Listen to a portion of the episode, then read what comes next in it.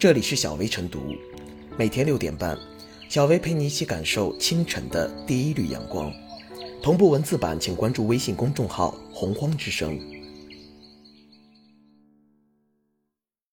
本期导言：如今出现了越来越多以展示萌娃为主要内容的账号，不少家长跟风将孩子打造成网红，并通过商务合作实现流量变现。但随着同质内容增多，不少账号开始另辟蹊径，出现了两岁孩子吃播、穿着尿不湿的萌娃下厨房做菜的模式。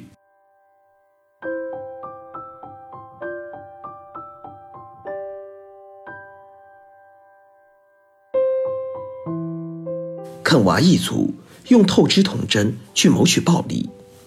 所谓的啃娃，就是父母利用自己年幼不懂事的孩子来博眼球、引流量。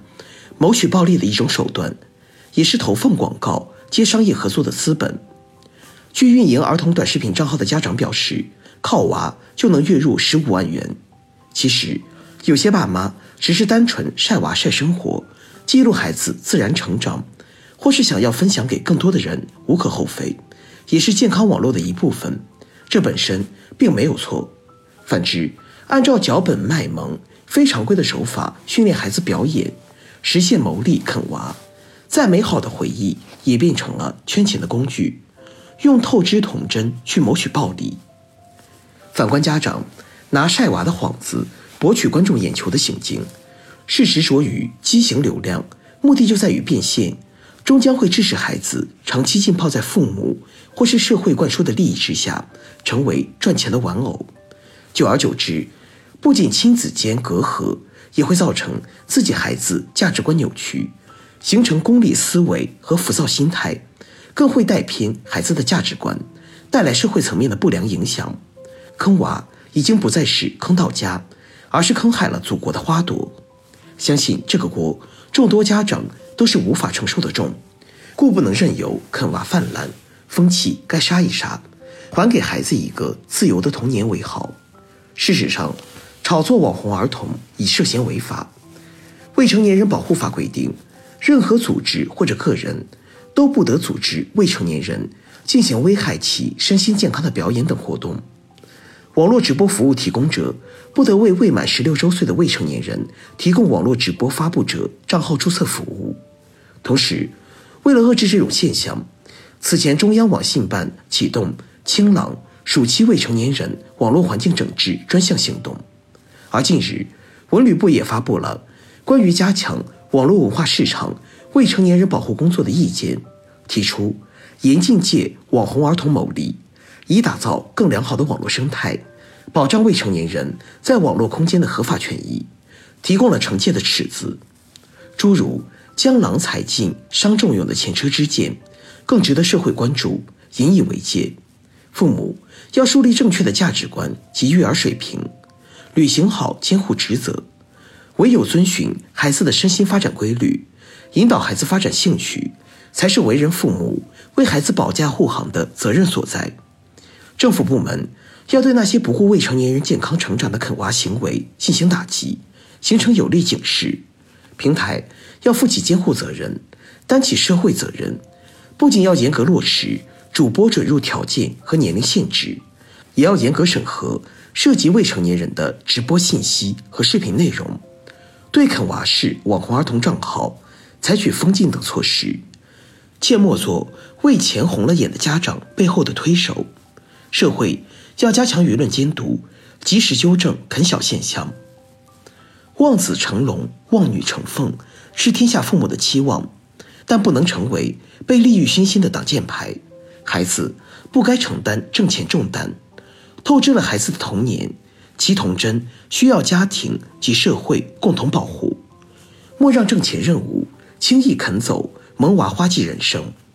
孩子健康快乐的长大是每一个父母的责任和义务。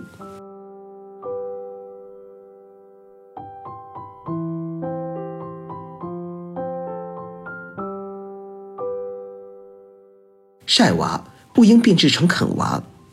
两岁小孩穿着尿不湿到厨房做饭进行吃播，三岁小女孩被父母喂到七十余斤，六个月大的小男孩电击父亲、整蛊母亲，这一幕幕听起来极为荒谬的场景，无疑是为了博取流量而编排的。用短视频平台分享孩子的成长点滴，本当无可厚非，但把孩子变成父母的摇钱树，刻意打造网红儿童的行径，绝不可取。萌娃博主的主人公大多是几岁或者几个月大的孩子，他们尚不具有进行自主判断和选择的能力，仍然是一张白纸。对这些荒谬视频段子，成年人很容易做出判断，知道这是有违常理的。可对幼小的儿童来说，判断什么是正常，什么是反常，往往取决于他们行动之后父母的态度。当离奇的行为经父母受益后，成为他们的生活日常，这势必会影响孩子的价值判断。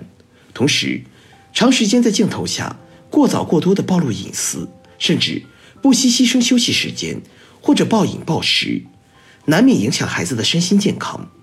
很难想象。当吃播女孩佩奇长大后，问及父母为什么将幼小的自己喂得这么胖，父母该作何回答？当各种无厘头的视频成为孩子成长过程中挥之不去的阴影，父母又当如何自处？未成年人作为弱势群体，理应受到更多保护。父母如果利用孩子的年少无知，利用对他们的信任和依赖，通过过度炒作孩子来获益。不能履行作为监护人应当保护孩子身心健康的责任和义务，就应当有社会力量依法介入，为孩子的健康成长提供保障。其实近年来，围绕短视频和直播，对故意炒作儿童的行为进行监管的呼声不断，针对这一现象的整治也从未停止。在制度层面，针对网红儿童的监管正在不断完善。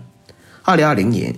佩奇吃播事件发生后，新华社便发声要求，让主播娃娃兵不再野蛮生长。视频平台也紧急下架有关视频。今年六月一日起实施的《未成年人保护法》已明确规定，网络直播服务提供者不得为未满十六周岁的未成年人提供网络直播发布者账号注册服务。十一月二十九日，文化和旅游部发布。关于加强网络文化市场未成年人保护工作的意见，提出严禁借网红儿童牟利。同时，保护未成年人也需要更多力量的加入。作为普通人，我们应当联手抵制啃娃牟利的行为；作为父母，应当摒弃功利短视的思想，不要以牺牲孩子的身心健康来换取眼前的利益；作为商家，君子爱财，取之有道。不要因为公众对于孩子的喜爱，毫无底线的从孩子身上攫取利益。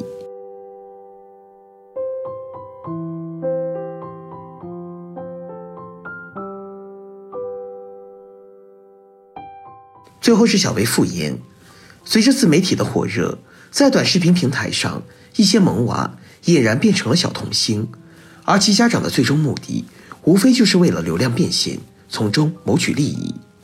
但随着内容同质化竞争的加剧，不少账号试图通过另辟蹊径出圈，不顾孩子的身心健康，将吃播、美妆、穿搭、剧情等模式牢牢地套在了孩子身上。这种畸形模式的兴起，让很多孩子沦为家长们圈钱的工具。过度透支的童真，不仅会给孩子造成伤害，任其发展，还有可能耽误孩子的学业，阻碍其人际交往。甚至对孩子的三观产生影响。对于父母来说，可以适当引导孩子发展兴趣，但应遵循孩子的身心发展规律，不应逼迫孩子做出不合时宜的事，更不能把孩子当作赚钱的工具。